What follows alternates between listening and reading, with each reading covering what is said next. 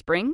Is that you? Warmer temps mean new Allbirds styles. Meet the Super Light Collection, the lightest ever shoes from Allbirds, now in fresh colors. These must have travel shoes have a lighter than air feel and barely their fit that made them the most packable shoes ever. That means more comfort and less baggage. Try the super light tree runner with a cushy foam midsole and breathable eucalyptus fiber upper. Plus, they're comfy right out of the box. So, what can you do in a super light shoe? What can't you do is the better question. And because they're super packable, the real question is where are you taking them? Experience how Allbirds redefines comfort. Visit allbirds.com and use code SUPER24 for a free pair of socks with a purchase of $48 or more. That's A L L B I R D S.com. Code SUPER24.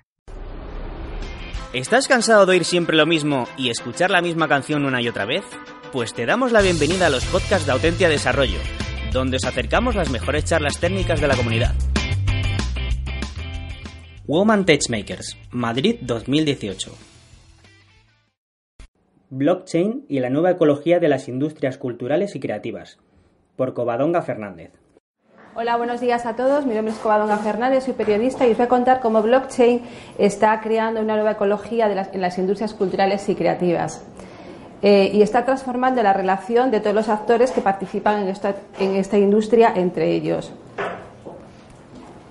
Bueno, realmente yo creo que esta ponencia se tenía que haber titulado El caso de una periodista que empezó cobrando en pesetas y ahora lo hace en criptomonedas o tokens. Eh, os voy a contar un poco mi historia. Cuando mm, yo empecé trabajando en la revista Panorama ya por los años 90, que es una revista que pertenecía al Grupo Z, era una revista muy, muy bonita, seguro que ninguna de las que estáis aquí hoy en día la conocéis pero era una revista en la que mm, trabajaban grandes fotógrafos porque estaba basada sobre todo en unas imágenes muy, muy, muy, muy bonitas. Era una copia como de Paris Max, que es una, revista que se hacía en, en Francia y bueno, y era una época en que se hacían pues, grandes reportajes de investigación, era la época de, la bonanza de, de, todas las grandes revistas, estaba Interview, estaba Tiempo, estaba Tribuna. Bueno, en aquella época los kioscos, a diferencia de hoy, eran unos escaparates increíbles, llenos de colores, llenos de revistas, llenos de periódicos, y era digamos que el boot de todas estas, de todas estas revistas. ¿Os habéis me imagino que, no sé si habréis estado al tanto, pero este año mismo ha cerrado Interview, ¿no? que era una de esas grandes de aquella época que pertenecía al grupo Z, que era donde yo trabajaba. Eh, en aquella época, además de que en los años 90, además de trabajar eh, y de cobrar en, pesetas, los periodistas nos podíamos dedicar durante toda una semana a preparar un, un reportaje. ¿no? En la actualidad, en los medios de comunicación eh, lo normal es que en lugar de dedicarte una semana, pues eh, estés en un día tengas que hacer siete informaciones, subirlas a diferentes redes sociales y bueno, estar todo el rato interactuando, ¿no? Tú ves ahora a un periodista que trabaja en medio de comunicación y le ves con el Twitter, con el Facebook, eh, corriendo, corriendo que tiene que escribir la crónica para que no se la pise el otro. Es una especie de estrés brutal porque luego además tiene muchísima presión porque en todas las redacciones hay como unas grandes pantallas gigantes donde tú vas viendo cómo se van posicionando las informaciones que tú estás haciendo.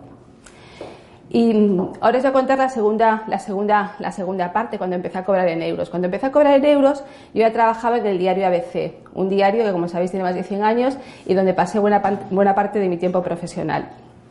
Allí, en esa época ya, todas las, revistas estas de las que os hablaba anteriormente ya empezaban a declinar un poquito, ¿no? Ya empezaban, salieron los, suplementos en los, en los, diarios, empezaron a, sacar sus suplementos semanales y les comieron un poquito el terreno.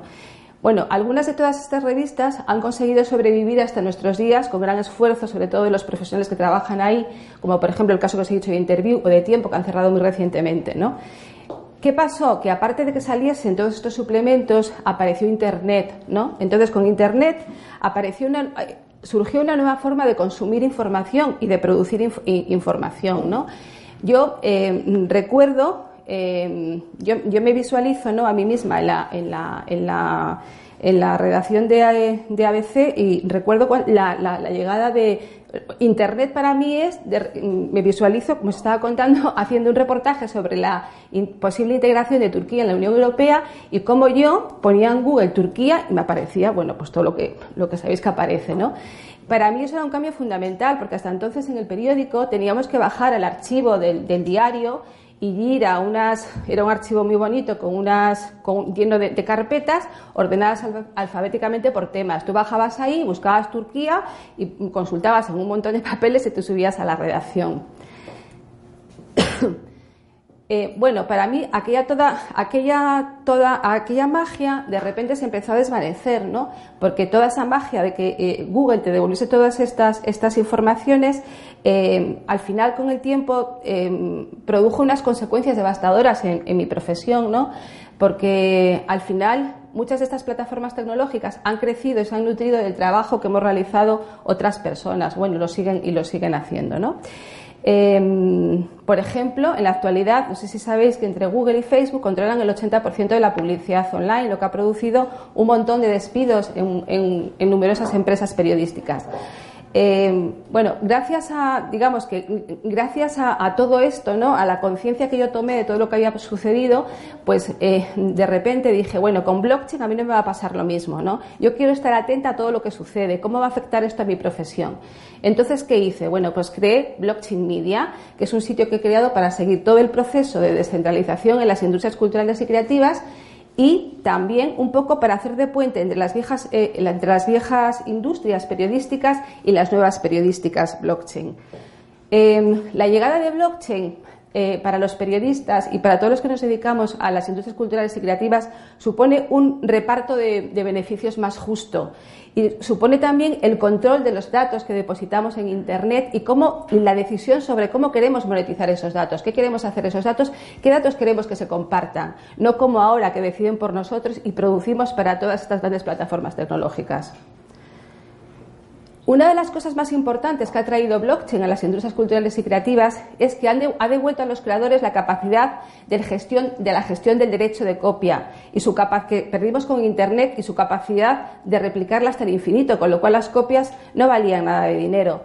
Por ejemplo, ¿qué pasa con la música? En la música ya existen muchas plataformas blockchain donde los músicos pueden seguir el rastro de las canciones y cobrar cada vez que una de esas canciones alguien las descarga. Lo mismo ocurre con los artículos. Los artículos que escriben los periodistas o, cualquier profesional se les puede seguir la pista y cobrar derechos de autor por esos artículos. Lo mismo ocurre para los fotógrafos. Hay un montón de plataformas ya que protegen eh, desde las fotos, incluso las fotos nuestras que subimos al Instagram, tú las puedes proteger en estas plataformas.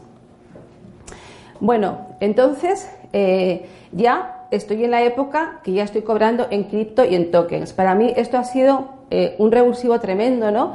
Porque he tenido que aprender mucho y todo muy deprisa. Todo es muy, para mí todo ha sido muy complicado comprar, cobrar en cripto y, cobrar, y cobrar en tokens, ¿no? Eh, al descubrir, eh, como os he dicho antes, una de las cosas que hace blockchain es que inaugura la economía de la atención distribuida. Lo que han hecho las plataformas anteriores como Facebook, Google, Twitter, todas estas, es una economía de la atención que ellos han utilizado en beneficio de las grandes eh, eh, compañías publicitarias, del mercado publicitario, ¿no? Y muchas de ellas, como por ejemplo Facebook, sabéis que se la acusa de manejar y de manipular la atención del mundo en su propio beneficio. Recientemente, como sabéis, pues el presidente de Facebook ha comparecido en el Congreso de los Estados Unidos precisamente por este asunto. En el arte, eh, también, el arte, también blockchain está democratizando el acceso a la inversión en el arte, permitiendo comprar fragmentos de, de obras con tokens. Hay una plataforma que se llama Mecenas donde si queréis podéis invertir. Eh, ahora llegamos al periodismo y a los pagos con tokens, que es una de las formas que yo, por ejemplo, cobro cuando asesoro y hago comunicación para estas nuevas plataformas blockchain. Otra de las cuestiones para las que sirve eh, blockchain es que puede acabar con la lacra de las noticias falsas a través de tokens de reputación para, verificación de fuentes. Otra de las cuestiones importantes que aplica blockchain, eh, por ejemplo, en el ámbito de los medios de comunicación y en las industrias culturales, es que tú puedes manejar micropagos, puedes, puedes tratar los contenidos como si fuesen las, eh, una canción de iTunes que te bajas, ¿no? Entonces, em, ¿qué sucede? Que tú, por ejemplo, puedes comprar en un medio de comunicación, no hace falta que te suscribas a todo el medio, puedes comprar el artículo, te puedes suscribir por una hora, por cinco minutos, por, el tiempo que tú quieras. No hace falta que compres todo el producto.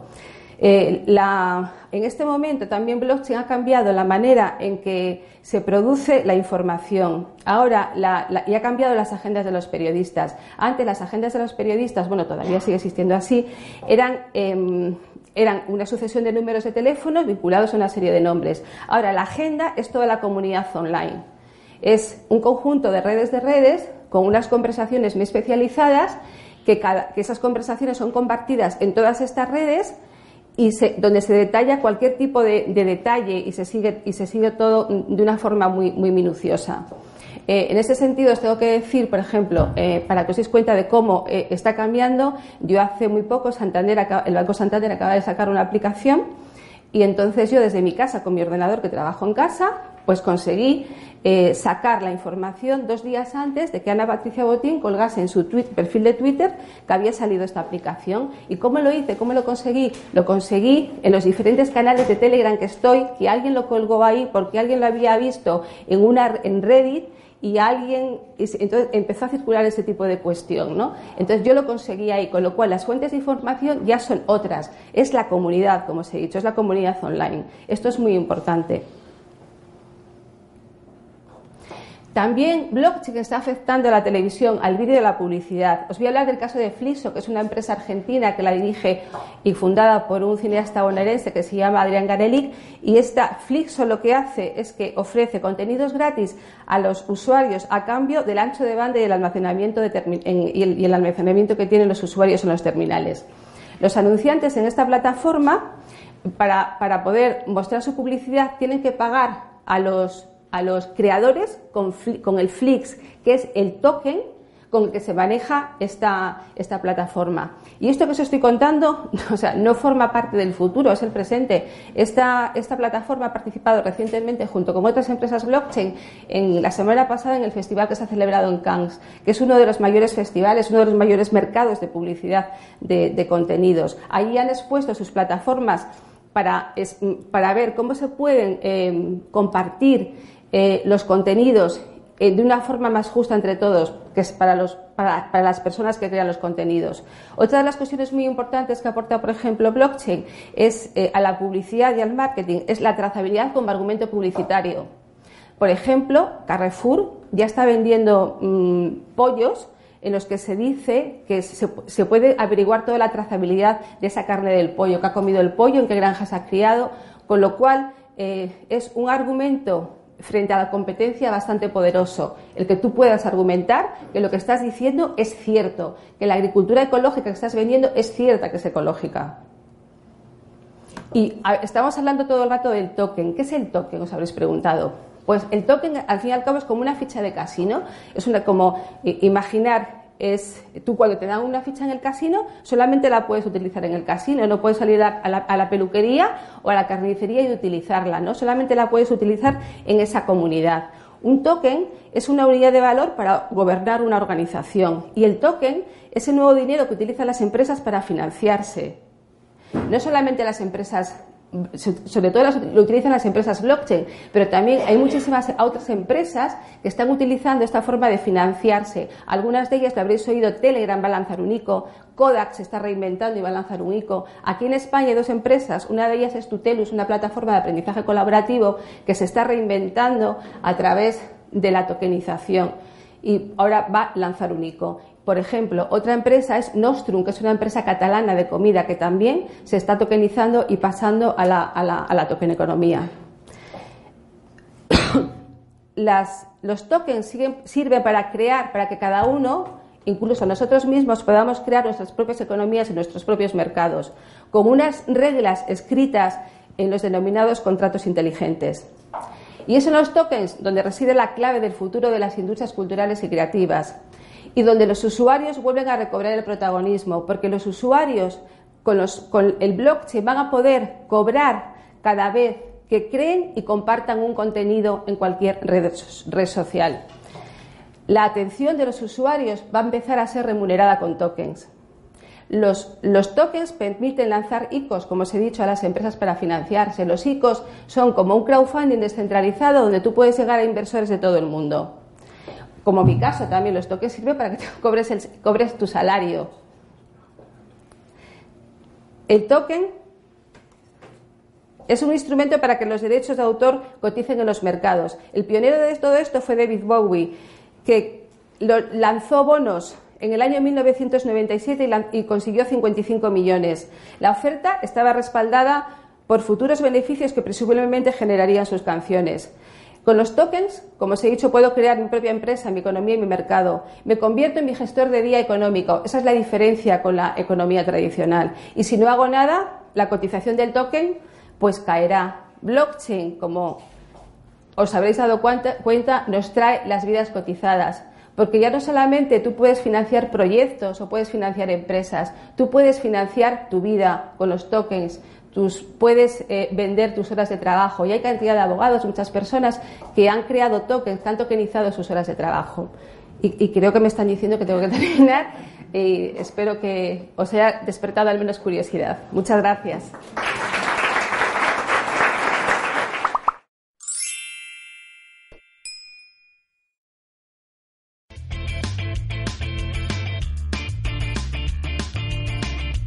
Si te ha gustado el podcast y quieres estar a la última en tecnología, suscríbete a nuestro canal de iVoox y escúchanos donde quieras. Para más información, autentia.com.